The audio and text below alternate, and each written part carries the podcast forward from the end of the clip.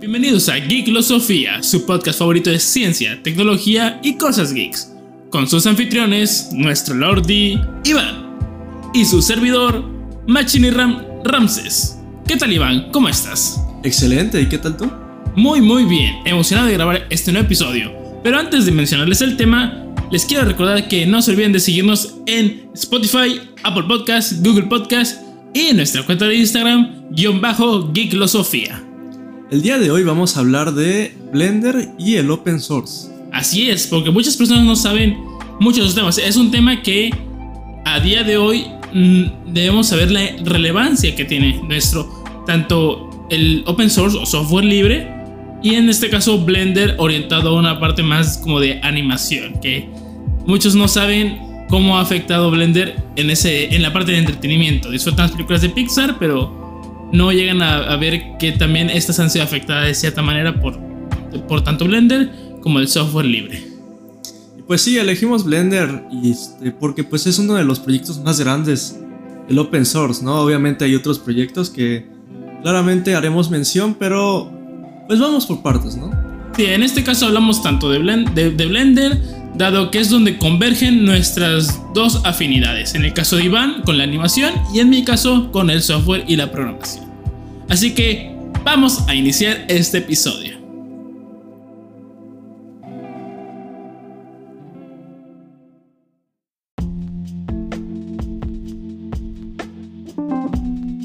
Abriéndose a un nuevo mundo.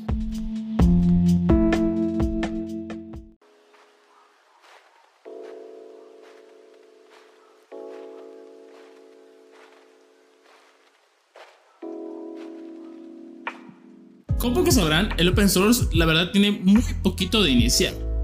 En la época de los 70s el software este, era algo más privado, era como hacer un, una patente, como si tú inventaras algo y lo patentaras y nadie más puede hacer eso más que tú. De ahí viene el éxito de software como Windows. Curiosamente, antes de eso, el software eh, no se consideraba como algo que se pudiera patentar, ¿no? Ándale. Fue justamente pues, con la llegada de Bill Gates y Windows que el software ya se vende. curiosamente, Bill Gates vendió el sistema operativo a IBM y le dijo, oye, te vendo esta cosa, me das un poquito de lo que de, lo que vende y de las cosas que vendas. Y eso es, curiosamente, Bill Gates no hizo... Bueno, su primer sistema operativo fue, en teoría, el 2, ¿no? Sí. Que pues, según cuenta la leyenda, ni siquiera lo hizo Bill Gates. no, lo que hizo Bill Gates fue el lenguaje BASIC. BASIC fue el, hizo el lenguaje de programación BASIC y con eso como que medio modificó un sistema operativo y fue el que comercializó con IBM. Entonces, eh, eso era como que la tenía, era la vista del software. De que, oh, bueno, yo con mi software es privado, nadie más lo puede usar, todo esto. Y esto llevó igual a mucho, a varios proyectos legales, incluso entre Apple y Microsoft. Pero la historia del open source se remonta más o menos a los años 70 en el laboratorio de inteligencia artificial del MIT. ¿Qué sucedió ahí? Sucedió que es que un hombre llamado Richard Stallman estaba trabajando ahí en el laboratorio, pero la impresora fallaba muchas veces, solía fallar y, pues muchas personas decían, oye, está fallando, hay que ir a repararla y pues era una tarea muy compleja porque estaban separados por muchos, ya tiene una buena distancia. Entonces lo que hace este hombre, este, este Richard, es hackear la impresora, modificar un poquito el código para que cuando la impresora fallara, le mandara un mensaje a todos los del área de que, oye, está fallando la impresora, ve a repararla. Eventualmente el departamento consiguió una nueva impresora y Richard quiso conseguir su código porque dijo, oye, pues puede servirle para otras personas o me puede servir incluso a mí en otros trabajos que quiero, es mi, código, me lo pueden dar. ¿Que no? ¿Que MIT dice lo rechazó? No, no le quiso dar el código porque era privado y era del, del MIT. Entonces se enojó y renunció a su trabajo. Así es, caballeros y damas. Y cualquier otra persona que esté escuchando el podcast, por si acaso. Damas, caballeros y cualquier otro ser vivo que escuche el podcast. Y helicópteros Apache de destrucción masiva. Pero el open source empezó porque una empresa no le quiso dar el código a uno de sus ingenieros. Déjate una empresa o una institución. Ya era un laboratorio que que es compartir conocimiento y que te digan, no, no, pues no, ya no quiero darte tu código, pues ahora me pertenece es mío, ¿por qué te lo voy a dar? Es mío, ¿por qué te lo voy a dar? Y el vato es como, pues, porque yo lo hice. Yo hice esta cosa. agarró y dijo, ah, pues lo hago yo. lo hago yo. Sí, se enojó, renunció a su trabajo y creó el sistema operativo GNU, que es como se pronuncia, que GNU es justamente como se dice new en inglés. GNU. GNU. Algo así es. Este software, este sistema operativo sería lo que el inicio del open source o software libre. Pues obviamente muchas personas no estaban muy de acuerdo con que liberaran el software así como así, ¿no? O sea, la gente en ese momento tenía la mentalidad de que el software pues tenía que ser privado, ¿no? Teníamos que, de alguna manera el que sea privado y el que tuviéramos ganancias de ese software, eh, pues impulsaba a la vez a crear más software, ¿no? Que esa era toda la idea original en, en poder patentar software, ¿no? Sí, también lo llamaban que tenía que el hacer software privado era proteger la propiedad intelectual. Y de hecho en algunas ocasiones Bill Gates y Microsoft dijeron que el open source o que el software libre era incluso antiamericano, que no tenía sentido. Pues bueno, era un cambio de panorama bastante, bastante increíble, ¿no? O sea, de repente liberar el software y que todos pudieran aportar él, ¿no? Es básicamente darlo gratis y que todo el mundo tanto pueda usarlo como que pueda mejorarlo, pueda meterle mano. Que a la larga, como vamos a estar viendo a lo largo del episodio, fue para mejor. El open source nos potenció como sociedad muchísimo. Pero antes de, de hablar sobre eso, también hay que conocer lo que un poquito del proyecto de software abierto más grande que hay, Linux.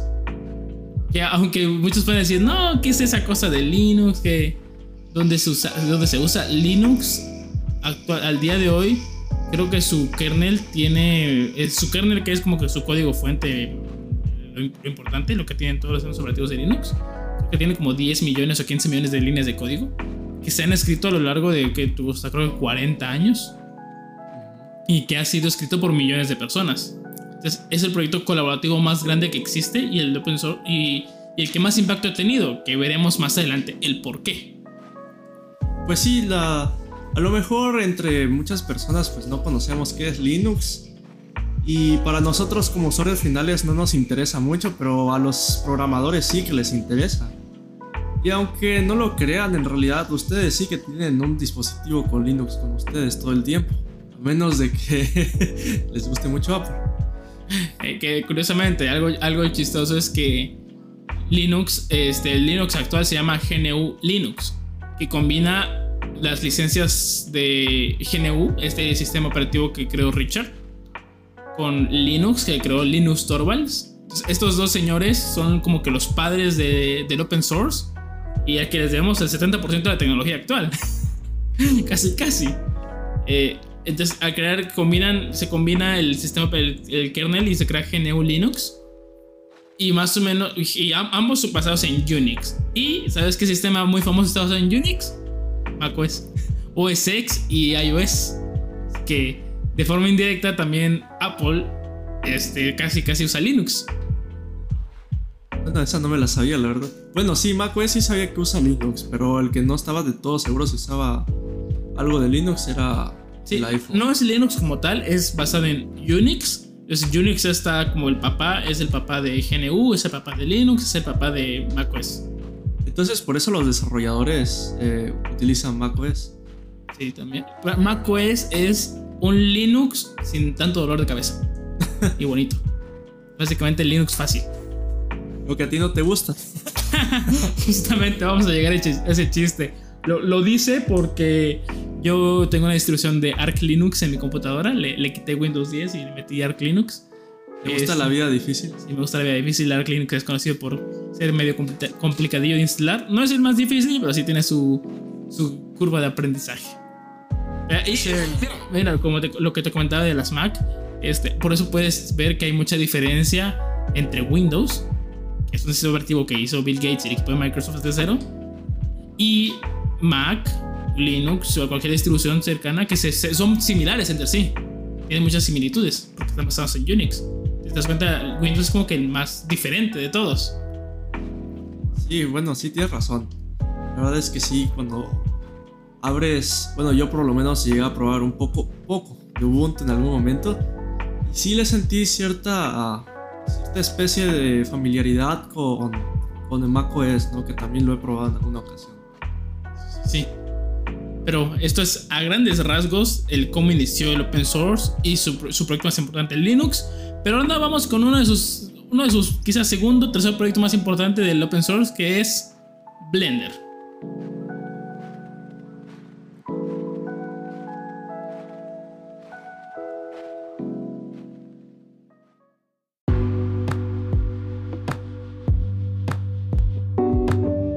Todo el mundo puede ser un gran artista.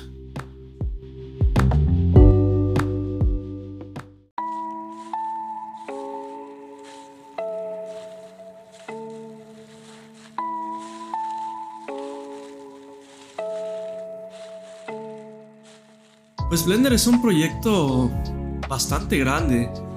Es cierto que empezó ya hace mucho tiempo, aunque yo creo que su impulso más grande lo ha ganado recientemente. Blender en realidad empezó como un programa cerrado. Sí. Eh, sí, por una empresa de animación que, bueno, en su momento fue bastante reconocida, aunque no tanto por las animaciones que hacían, sino por sus prestaciones de software más que nada, al parecer. Sin embargo, llegó un momento en el que a esta empresa no le fue tan bien. Y bueno, decidieron recrear por completo su software de animación. Y así nacería pues lo que conocemos hoy en día como Blender. Aunque pues no pasaría a ser open source hasta aproximadamente el año 2001, 2002. Más o menos por ahí. Y a pesar de eso, realmente empezaría a tomar impulso hasta su versión 2.5, que fue cuando tuvieron un cambio bastante fuerte en su interfaz y a varias mejoras que, tuvieron, ¿no? En cuando a cómo operaba. Eh, y pues ya un poco más reciente, la versión 2.8, donde nuevamente volvieron a cambiar la interfaz a una interfaz más moderna. Mejoraron pues sus varias opciones que se veían un poco toscas o eran un poco redundantes, pues para mejorarlas a un flujo de trabajo más moderno, ¿no? Que programas un poco más comerciales como Maya o eh, Cinema 4D, 3ds Max, pues ya hacían, ¿no? Yo creo que esa fue una de las barreras que tuvo Blender en sus inicios, de que decías, oye, estos software especializados, profesionales, pues son para animación 3D, este que es gratis, ¿qué, qué, qué puedo esperar de él? Y bueno, la verdad es que a día de hoy... Eh, hasta cierto punto así, algunos animadores podrían decir que, bueno, Blender le copia algunas cosas a otro software. Y la verdad es que no hay ningún problema con eso. ¿Por qué? Porque pues Blender es gratis. Cierto. Y no necesariamente, a lo mejor la funcionalidad es la misma, pero pues detrás de esa funcionalidad no es lo mismo. Tú como programador lo sabes, ¿no? Puede Sí, verse sí. igual, pero pues no, no son... Puede verse igual, hacer lo mismo, pero la forma en que lo haces diferente, totalmente diferente. Pues sí, ah, como decía antes, el impulso que ha tenido Blender ha sido más que nada en tiempos recientes. Dentro de poco ah, estamos grabando este podcast en noviembre. El siguiente mes, en diciembre, va a salir la versión 3.0. Después de unos 20 años estando en la versión 2, finalmente llegará la versión 3, que yo creo que será justamente porque en años recientes ha estado utilizándose cada vez más este software en ámbitos más profesionales. Ah, La fundación de Blender, que es la fundación que pues, tiene, tiene todo que ver con lo que es Blender, obviamente el mismo nombre está implícito. pues. Oye, sí, no. y pues sí, no hay ninguna compañía detrás de, de Blender, es, es open source y es una fundación que se llama, ahora sí, exclusivamente para este software. ¿Y cómo, cómo se mantiene esta fundación? ¿Cómo es que puede pagar a los empleados? ¿Cómo es que la gente de, de fundación come? En parte, eh, sí tienen formas de monetizarlo, pero también en parte está, pues esta base del open source, ¿no? Que es eh, los voluntarios, los programadores voluntarios, ¿no? Esta es una buena base sobre la cual se sostiene Blender, ¿no? El que llegan programadores voluntarios a ofrecer soluciones a ciertos problemas que tiene el software. Y bueno, en un ejercicio de una especie de votación, se podría decir, o acuerdo, eh, pues entre los miembros de la fundación de Blender, se decide qué, pues, qué aplicaciones o qué eh, código de software pasa y es y se llega a implementar pues a la- al tronco común o al tronco principal de Blender Sí. y que se mantiene como algo experimental, ¿no? Pues más o menos como funcionan todos los programas de open source. Sí. Pero pues recientemente Blender ha estado servi- eh, ofreciendo servicios de la nube para guardar archivos. También he visto que han ofrecido cursos y este y pues obviamente donaciones, ¿no? Que esas yo creo que son las principales fuentes de ingresos de Blender. Aunque pues como Blender siempre lo ha dicho, o por lo menos su, eh, su representante, Ujú. el objetivo de Blender realmente no es el dinero. Es ofrecer... eh, bueno, ellos dicen que el objetivo de Blender es que todo el mundo tenga la capacidad de acceder a los...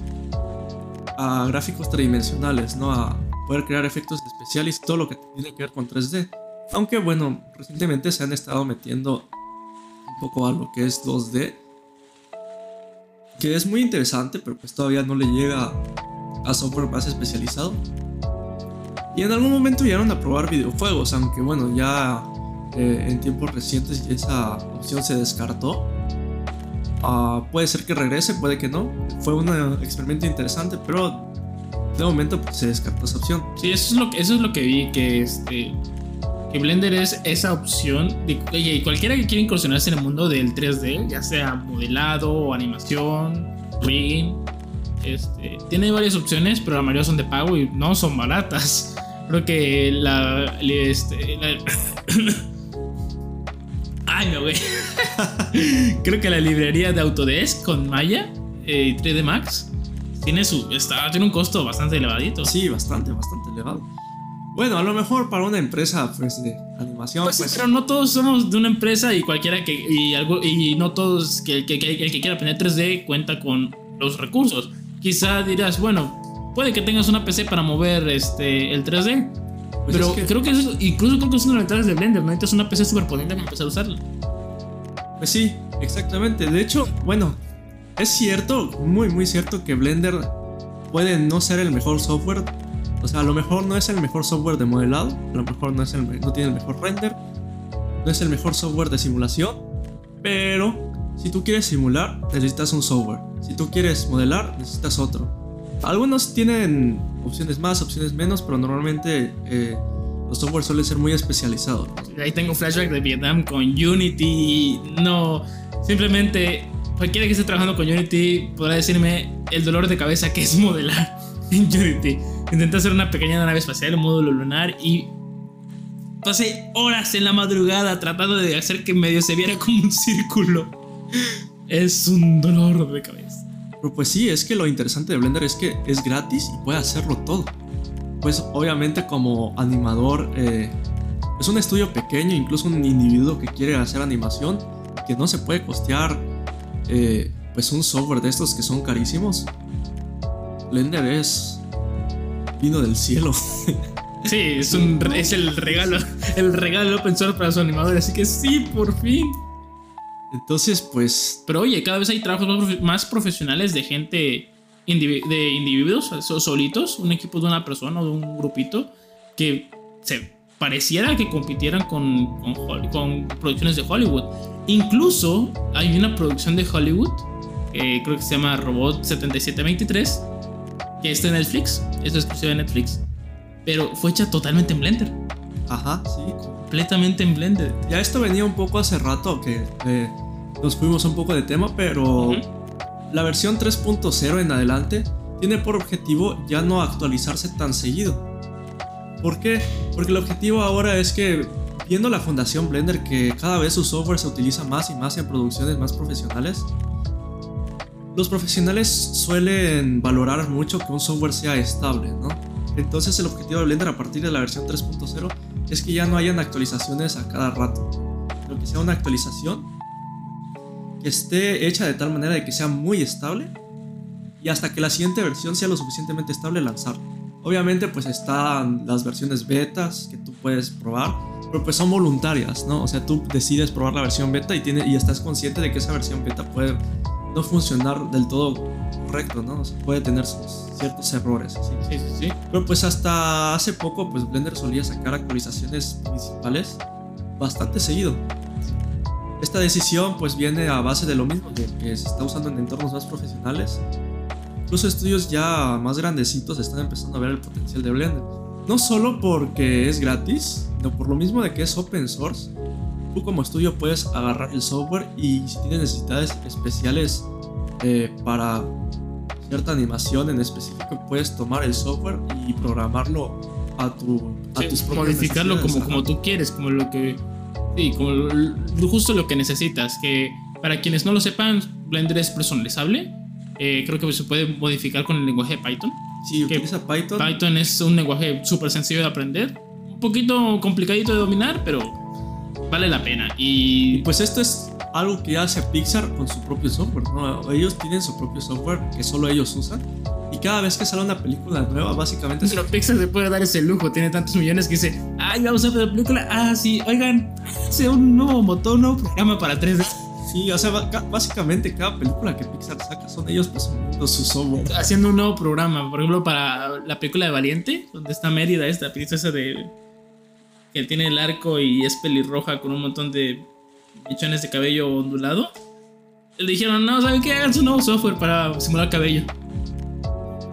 Y sí, pues es. Son ellos presumiendo su software, presumiendo su animación y presumiendo su iluminación de todo. Básicamente, cada película son ellos presumiendo que son los mejores animación. Eh, ándale, ándale, los que tienen la tecnología más avanzada. Y bueno, pues Blender abre las puertas a que no solo Pixar sea la única que pueda hacer esto. Obviamente, sí necesitas a tener personas que sepan programar. Pero pues bueno, la opción está ahí, ¿no? Y es totalmente gratis. Los software de animación son muy caros. Además, ah, no me viene a la mente ahorita eh, cuánto cuesta eh, Maya. Me parece que rondaba por ahí de los 4 mil pesos al mes. ¿Al mes? Al mes, ajá. Ah, creo, no me acuerdo si estaba entre 2 mil o 4 mil. Pero por ahí está. Sí, estamos hablando ya de miles de pesos. En, dólares son como, bueno, de 100, 200 dólares, 250 quizás. Pero bueno, por ejemplo, un golpe muy fuerte que me viene a la mente ahorita. No es un software de 3D, pero pues sigue siendo un software de animación. Es el TV Paint. TV Paint. es un software que se utiliza para animaciones. Creo que más que nada lo han utilizado para eh, televisión. Ahorita no se me viene a la mente ningún ah, algún programa de televisión, alguna obra que hayan hecho con ese, Sí hay obras famosas que han hecho con ese software. ¿Cuáles? Ahorita mismo te digo que no me viene a la mente. Apenas lo leí hace Pero bueno, bueno el chiste es que eh, me llamó la atención porque es un programa más enfocado a, a los píxeles que los vectores. Eh, los que no sepan, pues los píxeles es lo que se utiliza en todas las fotografías, pues que son básicamente los cuadraditos de colores. Los vectores, en cambio, en realidad no son imágenes eh, formadas por cuadros, sino que son formas matemáticas, fórmulas matemáticas representando formas y esas formas en conjunto pues crean un dibujo. ¿Eso qué significa? Pues que tú lo puedes hacer zoom como es una, básicamente es como si fuera una gráfica eh, de las, del plano cartesiano. Tú lo haces zoom y nada más vuelve a calcular la gráfica y puedes hacer el zoom todo lo que quieras. Sí, en cambio los píxeles son este, representación en, binario de, de, los colores. Obviamente, y están limitados por la pantalla, entonces no puedes tener más píxeles en una pantalla que no, los tiene simplemente. Ah, obviamente, pues como te imaginarás, eh, esto de usar eh, fórmulas matemáticas, pues tiene sus complicaciones, ¿no? Un, una imagen en vectores es casi casi como si fuera un recorte de varios pedacitos de papel pegados uno encima del otro, ¿no? Pero esto también significa que puedes, que es muy muy difícil, si no es que imposible, generar ciertas, eh, ciertos acabados visuales, como podría ser un acabado de una pintura es algo casi imposible de hacer. Necesitarías eh, tener un montón de manchitas hechas de vectores que sería pues, prácticamente como píxeles, ¿no? Sí. Para poder generar esos acabados tan complejos visuales. Sí, tener que, calcular todo eso ha de ser pesado computacionalmente. Pues mejor utilizar píxeles, ¿no? Que es este, donde entra Photoshop y pues, todos esos programas de... Pues TV Paint está más enfocado a esa área de... En lugar de... Sí que tiene vectores, tengo entendido este, no estoy seguro, así que si alguien me está escuchando y no. Y, nos puede corregir o mandar un feedback a nuestro Instagram. Y lo sabe, pues, estaríamos. y lo sabe, pues. Y, y, sabe que no hay vectores, pues no, no, no me acaso, estoy mintiendo. Pues Pero bueno, el chiste es que su enfoque es en imágenes este, de píxeles, ¿no? Por lo que los acabados de este de los programas hechos en TV pues suelen ser ah, visualmente más eh, tradicionales, ¿no? Por decir un ejemplo tipo acabado de acuarela o algo así. Pero bueno, ya nos salimos un poco del tema. Pero el, el costo de TV Paint es lo que nos llevó a Me esto. interesó por lo mismo del acabado. Pues me puse a investigar los costos. Resulta que la licencia profesional cuesta unos 40 mil pesos. mil pesos. Sí. Para una computadora. ¿Y pero tienes actualizaciones o.? No, ah, bueno, si quieres actualizarlo, te cobran por la actualización. ¿Y cuántos 40 mil? Más o menos, sí, depende de, de no- en qué versión estés. Eso es. ¡Hala! Entonces, pues Blender. Oye, pues eso- Blender es un regalo. sí, Oye, Blender es una gratis, joya. sí. Y es cierto que sus herramientas 2D todavía no son tan avanzadas, pero pues poco a poco va a ir mejorando, ¿no? La ventaja que tiene es que su ventaja más grande es la que otros la consideran su desventaja en ciertos aspectos, pero es que es open source. Entonces siempre está mejorando. Sí, muchas, muchas personas muy, muy profesionales, muy inteligentes, este, están mejorando constantemente el, programa por el simple hecho de querer mejorarlo. Es, es, lo bonito del open source. Es que simplemente quieres colaborar, quieres hacer un poquito mejor algo que ya te sirve o algo que te gusta mucho, quieres ayudar a hacerlo un poquito mejor y que le sirva a las personas. Ese es el corazón del open source y es lo que ha llevado a Blender a donde está hoy en día. Que ahora, no solo Blender, no solo Blender es, este, es un proyecto open source para artistas que, que ha tenido mucha popularidad. Por ejemplo, motores como Godot, que motores de juego también han tenido un gran impacto y son open source, son mantenidos por la comunidad. Yo personalmente sigo esperando a la versión. Me dio ganas de meterme de lleno a Godot, pero estaba escuchando que ya se acerca la versión 4.0 y pues que va a tener ¿Mucha diferencia? un cambio en la forma en la que se maneja su script, que es el head script. Godot tiene su propio script que está basado en Python, Python se parece mucho a Python, sí, sí. pero pues tiene sus peculiaridades este, propias de, de que lo hacen diferente, ¿no? Eh, dentro de poco va a llegar la versión 4.0 que va a tener su nueva versión del head script, pues, simplemente llamada head script 2.0. Pero pues con esos cambios, obviamente, eh, tra- eh, transicionar un juego de la versión 3. no sé, no me acuerdo en qué versión. pero 3- 3.x. 3.x ajá, a la 4.0 pues va a estar Va a tener su curva de aprendizaje su Ajá. curva de dificultad. Yo lo creo que sí me llama la atención es que van a empezar a usar Vulkan después de usar tantos años. Oh, y pues eh, también su forma de programar pues es bastante distinta los, eh, las escenas ¿no? Sí, algo, así- bastante- algo similar a lo que hace Unity. bastante interesante. Pero pues ah, en el área creativa Blender ha sido recientemente un, un impulso muy fuerte para la industria del, de la animación y del entretenimiento, ¿no? Ah, pues lo que le falta por hacer. ¿Sabes de qué otro software open source me acordé ahorita que ha ayudado mucho en, en años recientes y más con esto de la pandemia? Este remove, es un sitio web que subes una imagen y te quita, le quita el fondo. Es un, es un sitio web para, para. Con esto de que ahora en Google Imágenes ya no te salen los PNGs como deberían. Entonces te, te engañan y piensas que es un PNG y ya no, te, ya no está transparente. Ya. Ahora es con esta, esta alternativa que es mucho mejor que lo que hace PowerPoint, por ejemplo, para remover los bordes o remover el, el fondo. Eh, es una alternativa open source. La gente de Remove Background eh, recibe donaciones, no, no, lo, no, no cobran por ello. Igual que, por ejemplo, I Love PDF. I Love PDF es otro proyecto open source. ¿Es open source? Es Yo open lo source. sé mucho, pero no sabía que era open No source. es open source, no, no, no. Es que Yo, por, por, por el- su núcleo es open source. Eso también es una de las formas de monetizar open source. Que básicamente es las principales funciones, dalas gratis. Si quieres más, paga un poquito, pero pues no te voy a obligar a hacerlo. Yo estaba esperando a ver en dónde salía el cargo, el cargo escondido. Open No. I Love PDF es open source. Wow. Sí, imagínate cuánto nos ha ayudado este, para nosotros los estudiantes, sobre todo en tiempos de pandemia, un sitio web que nos permite remover el- el fondo de nuestras imágenes o convertir nuestros PDFs a Word o convertir nuestros Word a Yo lo PDFs. utilizo en todos mis trabajos, la verdad. El, mis profesores piden mucho PDF y como yo trabajo con imágenes, eh, Pesan mucho, ¿no? sí, bueno, más que nada la velocidad, ¿no? De agarrar mis imágenes, ¡pum! Ya está el PDF, ¿no? En lugar de tener que meterme a, ¿qué? al Adobe Acrobat a ver qué onda. Ujú. no, pues este, muchísimo más fácil. Sí, sí, es uno de los grandes de los ejemplos más notorios es Blender, Godot, Remove Background, I Love PDF. el open source no solo se limita a la parte de, de los programadores, sino que el día a día de muchas personas está, está ahí y les ayuda. Sí, bueno, también yo puedo otros softwares, eh, ya no tanto en animación, pero en ilustración. Eh, pues el, yo creo que los más famositos es Krita. Ah, personalmente no me agrada mucho, pero entiendo por qué. Pues es un programa muy, muy este. Pues muy famoso, ¿no? Porque es este. Está bastante completo y tiene muchas opciones de software de paga, pero es totalmente gratis. Sí, sí, También está este Lively Wallpaper, que básicamente te permite poner wallpapers animados en tu computadora. Es open source. Está en, la tienda, está en la tienda Microsoft, en la Microsoft Store. Lo puedes descargar en internet. Este, yo lo usé hace, hace poco porque un amigo me vi que tenía ahí como que su, background, su, wallpaper se movía. Y me dijo, ah, no es este programa. Y investigando y dije, oye, esto es open source. Hay gente detrás de eso que voluntariamente dice, ah, pues mira, no, quieres que se mueva bonito, pues ahí está, ahorita te, ahorita te lo hago. ahorita en mi tiempo libre te lo hago.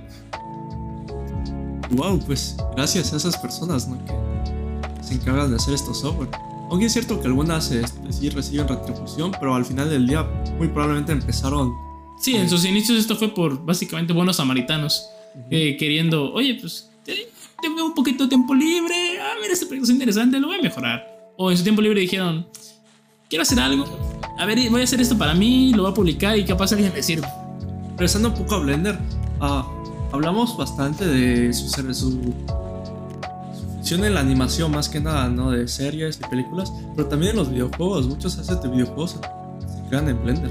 Cierto, muchos de los free assets son bajo la licencia open source y hechos en Blender también. Como, ah, ¿Tienes algún, a, la mano algún videojuego que haya sido hecho en Blender, su, diseño y sus, personajes? Bueno, es que normalmente no lo mencionan, pero pues sí veo, o sea, es que si tú buscas tutoriales para hacer modelos 3D para videojuegos, pues, ¿qué te va a salir? Blender bueno, es cierto. Es que Blender, Blender, todo, videojuegos, Blender. De hecho, pues, es que Maya ya no se usa en videojuegos. 3ds Max casi no se usa. ¿Sí se usa? No tanto. No, 3ds Max es el que más usaba en videojuegos. Sí, pero también es que también en Maya puedes modelar. Entonces, en teoría está la opción de usar Maya. Pero igual 3ds Max se usa en videojuegos, pero pues realmente para lo que es un videojuego y lo que requiere un videojuego, pues todas esas funciones esas de 3ds Max salvo que cierto pipeline lo requiera, pues este Blender. Igual que vi que Blender hizo un ejemplo extraño de Blender para la web. Medio raro que hacer modelos 3D para, para las páginas web. Pues sí, Blender eh, resulta ser que sirve bastante. Ayuda en muchas áreas. Es como esa navaja suiza que te regala tu abuelito. te sirve para, para muchas cosas pues seguirá mejorando, ¿no? Eso, esperemos, que la, la naturaleza del open source es esa misma, que una continua mejora. Pero bueno, pasemos a la siguiente sección para hablar un poquito de algo que yo conozco más, que es Linux.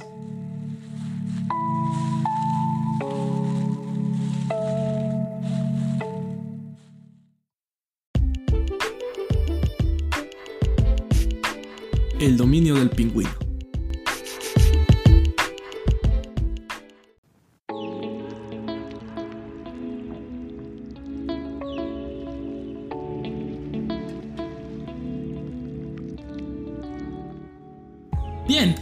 Hablando este, del proyecto, de proyectos open source fuera del mundo de la programación, de los desarrolladores de software, más personas que en su día a día, como Blender, Godot, I Love PDF.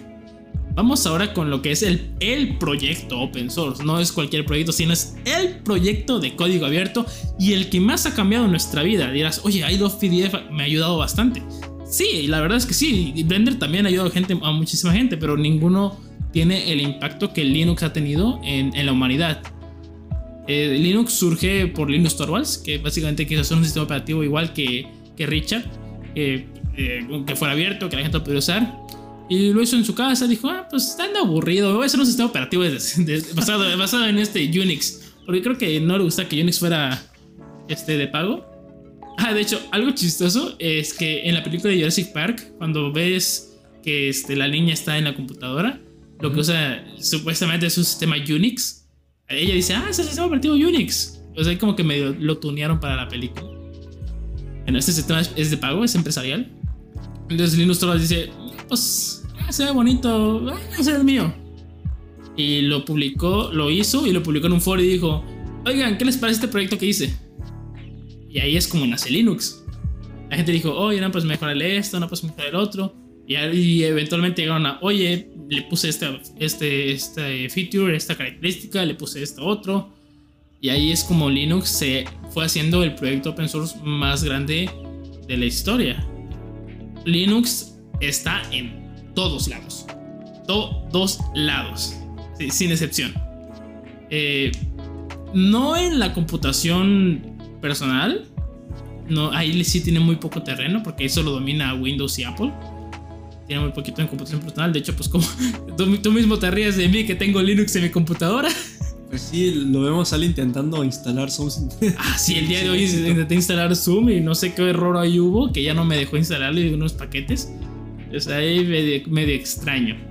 Pero fuera de ello, Linux está Incluso está en el micrófono, en el software del micrófono en el que estamos grabando ahorita. Esto no está, este, no está sponsor. Esto no es un sponsor, no vamos a decir marcas, pero pues está en el software del micrófono que estamos usando ahorita. Este, Linux, eventualmente en los 90, 2000 fue usado por la NASA, por Dell, por Microsoft para diversas, este, diversas este, cuestiones. En la NASA, por ejemplo, lo usan para los, los satélites los satélites y los rovers, estas maquinitas de exploración de otros planetas, usan Linux como sistema operativo. Es un Linux tuneado por la NASA, pero Linux al final de cuentas. Y pues en los servidores, ¿no? En los servidores. todos los días usamos un servidor. Sí, si tú entras a Facebook, lo que estás haciendo en realidad es pedirle a la computadora que tiene almacenado la página de Facebook, oye, regrésame mi perfil, la página, muéstrame por favor. Y esta computadora, su sistema operativo que usa es Linux. Pero ya desde que abres el navegador estás usando Linux. Desde que abres el navegador estás usando Linux. Y de hecho, ahorita vamos a comentar que el impacto más grande que ha tenido Linux después de los servidores, después del Internet, es justamente con el dispositivo que tienes en tu bolsillo. Android es la distribución de Linux más famosa que hay. Todos los teléfonos Android son basados en Linux, son open source.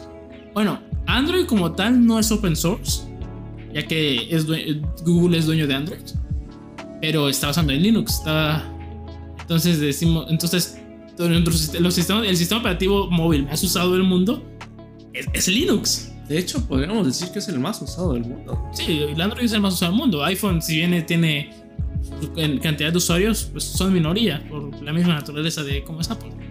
Bueno, sí, la naturaleza que es solo una compañía, ¿no? Y Android son un montón.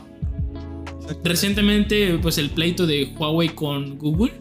Y ahora Huawei sacó su propio sistema operativo para móviles. Pues, oh, sorpresa, está en Linux. De hecho, en otros sistemas operativos, estaba viendo que Ubuntu quiso entrarle al sistema de los móviles con esta versión de Ubuntu móvil. Sí, medio lo vi igual. No, no, no funcionó, pues, pero a lo que queremos llegar es que, ¿cómo es que un proyecto que un día un tipo subió en un foro y dijo, hey, ¿qué les parece? Llegó al punto de revolucionar cómo nos comunicamos, incluso. De dominar el mundo. De dominar al mundo. Aunque usted no lo crea. Aunque usted no lo crea. Y no solo, no solo se limita a... Bueno, ahí es como que donde llega el alcance de Linux. Lo tenemos ahora sí que... Eh, automóviles. Los, los Tesla usan Linux. Corren sobre su propia versión de Linux. Los este, automóviles de Mercedes-Benz, BMW, este, Audi corren su, su propia versión de Linux. Los robots usan Linux. Los, la maquinaria industrial usa Linux. Obviamente sus propias versiones, pero pues cuando digo kernel me refiero a que es algo que todos comparten, que es lo que hace a Linux Linux. Así es que si encuentras un aparato que tenga un sistema operativo que no sabes qué es, probablemente es Linux. Probablemente es Linux. Linux pasa algo similar con... Le pasa algo similar que, a Doom. Doom está el chiste de que si tiene pantalla, corre Doom. La cosa es que si, es el, si, tiene un procesador, le mete Linux. Puede correr Linux. O, tiene, o tiene Linux. Ándale, justamente. Eh, y dirían, bueno, esta, esta gente que hace sistemas operativos, ¿cómo gana dinero? Algunos no ganan. Algunos simplemente lo hacen porque les gusta, porque es divertido. Eh, muchas veces, y de hecho esto nos ha dado distribuciones que dices, ah, pues, oye, está, qué, qué, buenas herramientas nos da. Un ejemplo de esto es Kali Linux. Kali Linux es la distribución de Linux para seguridad informática. Es la más, no, es la, no es la única, pero es la más conocida. Y es, es básicamente la, la, distribución que usan los hackers. Si alguien está hackeando, si alguien está, este, te roba la información o te hackea de Wi-Fi, muy probablemente está usando Kali Linux. Otro es Parrot OS, que es igual para seguridad informática. Y así hay muchas distribuciones para muchas cosas. Tengo que investigar sobre eso. Uy, no. y el open source no solo se limita a sistemas operativos, los lenguajes de programación incluso. Ah, cierto. Antes los lenguajes de programación eran, eran de paga. Algunos eran de paga, por ejemplo, creo que Basic, creo que Visual Basic tuvo su versión de paga. C Sharp, que es el lenguaje de Microsoft, principalmente viene de Microsoft este, que fuesen de paga. Y recientemente Oracle ha hecho a Java un lenguaje de paga. ¿Así? ¿Ah, sí, las nuevas versiones de Java de la 9 en adelante van a ser de pago. Pero ahí es, pero entonces la comunidad open source ha respondido.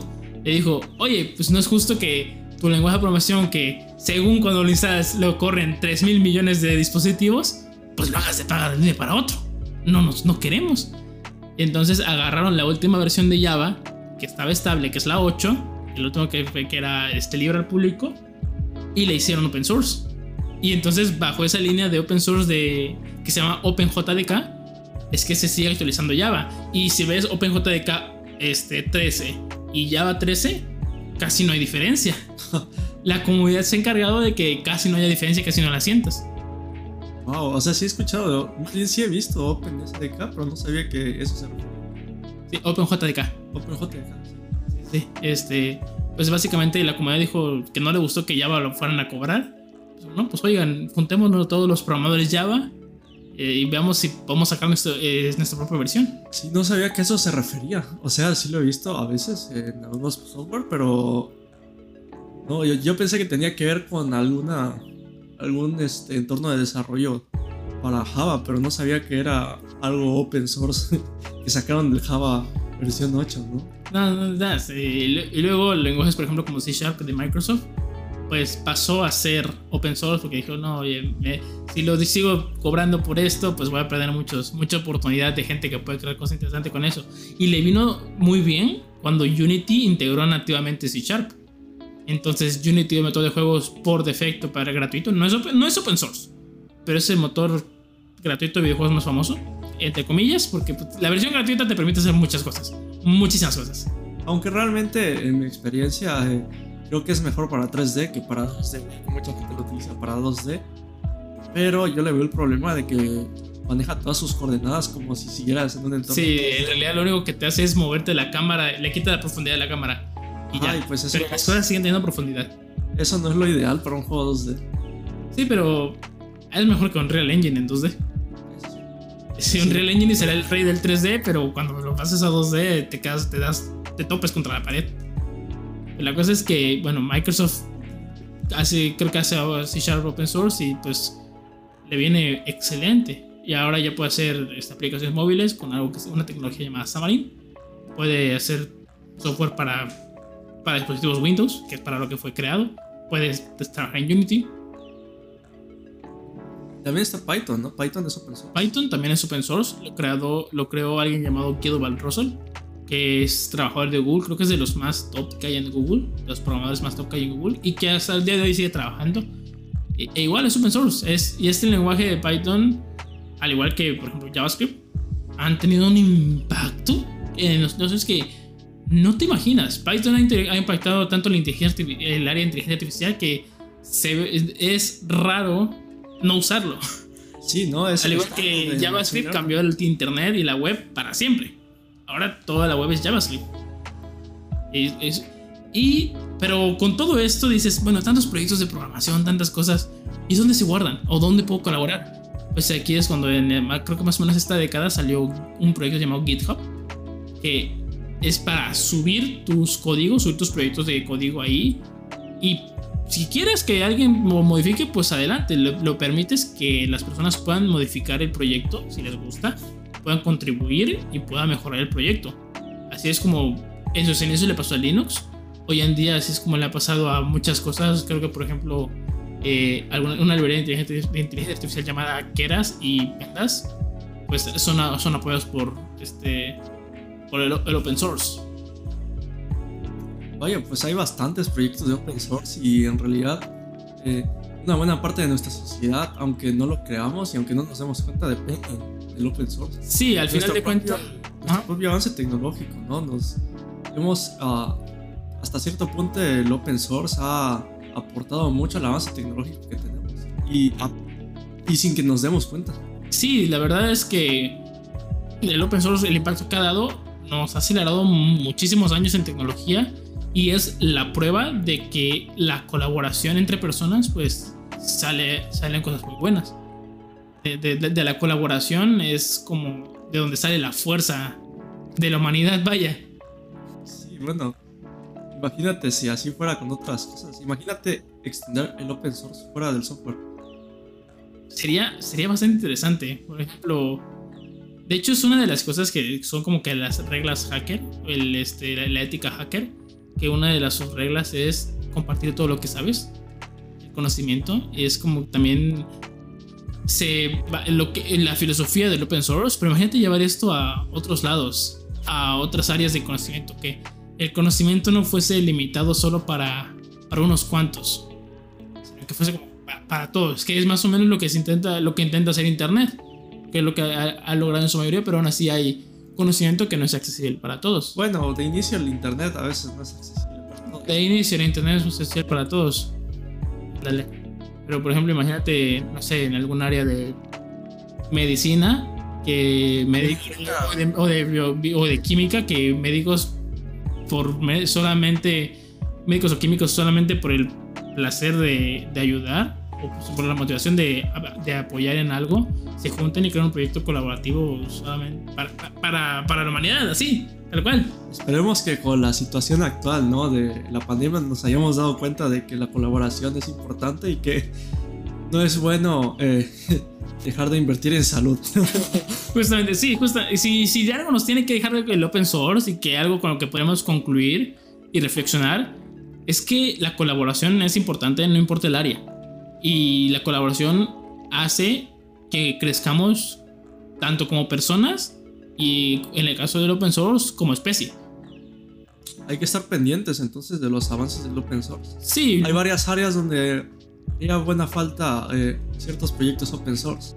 En este caso, Microsoft ahorita es quien lidera el open source. Eh, dije, este género de tecnología, ¿qué? ¿Es Microsoft el que estaba en contra del open source y lo quería eliminar para siempre? Pues sí, se ha dado cuenta de su error. Y en el caso adquirió, adquirió GitHub, creo que por 7.8 mil millones de dólares. y tiene el editor de código open source más, más, más usado de todo el mundo, que es Visual Studio Code, que hasta, hasta yo lo utilizo, es mi editor favorito. Eh, para, eh, para programar. Ahora sí que Microsoft ahorita está liderando el open source como, como nadie. Así que es probable que veamos mucha innovación en, esta, en este campo, mucha colaboración y muchos incentivos. O, incentivos sobre todo, porque algo que puede detener al open source es, bueno, ¿yo qué gano? Voy a trabajar y, y, ¿qué gano? No me van a pagar. Pero con la ayuda de Microsoft, en este caso GitHub, puso un sistema de sponsors, de patrocinadores, que básicamente dices, oye, me gusta tu proyecto, te doy un poquito de dinero. Y hay gente viviendo de esto. Hay gente que ya está viviendo de pues, patrocinios en GitHub. Pues justamente escuchamos, ¿no? Del caso de este sistema de seguridad que estaba basado en open source, pero los creadores originales estaban quedando sin fondos. ¿no? Sí, de, les da menos tiempo al... Y, cuando encontraron esta falla en ese sistema de seguridad es que empezaron a aportarles más, ¿no? Sí, les fueron a donar porque dijeron, es este sistema de seguridad, que por cierto es OpenSSL, que es usado en creo que el 70 por 50 70% de la web eh, y que encripta tus contraseñas, tus usuarios. Si ves un login moderno, lo más probable es que tenga OpenSSL SSL detrás. Así que le- hubo un bug por ahí en 2014 porque la, la gente que mantenía el proyecto, pues, la verdad, estaba, no, no, no recibía muchas donaciones y pues tenía que concentrarse más en su trabajo principal. Pero surge este, este desastre y es como que, ah, no, ya llegó, llegaron más incentivos e incluso compañías para decirles, oigan, el internet depende de ustedes, por favor, trabajen en este proyecto.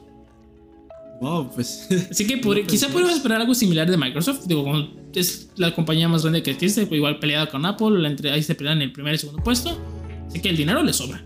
De que dinero tiene. Así que, por lo que podremos ver más proyectos que eh, tengan un- alguna recompensa o algún incentivo para colaborar en open source. Para, para los programas que nos, escuch- que nos escuchan, eh, si pueden colaborar en algún proyecto de open source, o que sea chiquito, la verdad es que les ayuda a crecer muchísimo como profesionistas y también a trabajar en equipo. Es como te cambia la perspectiva de qué tanto puedes hacer eh, en conjunto. Estaría padre hacer un videojuego source. Sí, la verdad que sí estaría muy, muy genial. Puede salir. De hecho, eh, hubo un caso de un videojuego open source. club- eh, cuando cerraron Club Penguin, Ajá. pasó algo similar que OpenJDK. Entonces alguien sacó el código fuente y este, lo puso, le puso Club Penguin en un, de gratuito. Porque ya se sin sistema de socios, porque pues él no tenía los derechos. Así que ahí lo puso. Y este Club Penguin como que sigue desarrollando un poquito más. Sí, hasta el día de hoy creo que puedes jugar Club Penguin en ese, en ese servidor. Mm, es totalmente gratuito. El creador pues, no gana nada. Wow. Qué buenas almas. este, ¿Cómo se dice? Buenos samaritanos. Qué buenos samaritanos. Estas, gran- estas grandes personas que les encanta ayudar. Pues bueno, yo creo que con esto vamos dando por terminado el episodio. ¿no? Sí, eh, con, retomando la reflexión de colaboren, sean buenos con las demás personas y que en conjunto podemos lograr muchas cosas muy bonitas podemos en- entre todos. El futuro de la humanidad prácticamente depende en si decidimos colaborar entre todos o pelearnos entre todos. Justamente, no se olviden de seguirnos en nuestras redes sociales. En este caso, pueden encontrar nuestro podcast en Spotify, Apple Podcast, Google Podcast. Y no se olviden de seguirnos en nuestro Instagram, guion bajo Geeklosofía. Esto ha sido todo por el episodio del día de hoy. Muchas gracias por escucharnos. Hasta la próxima.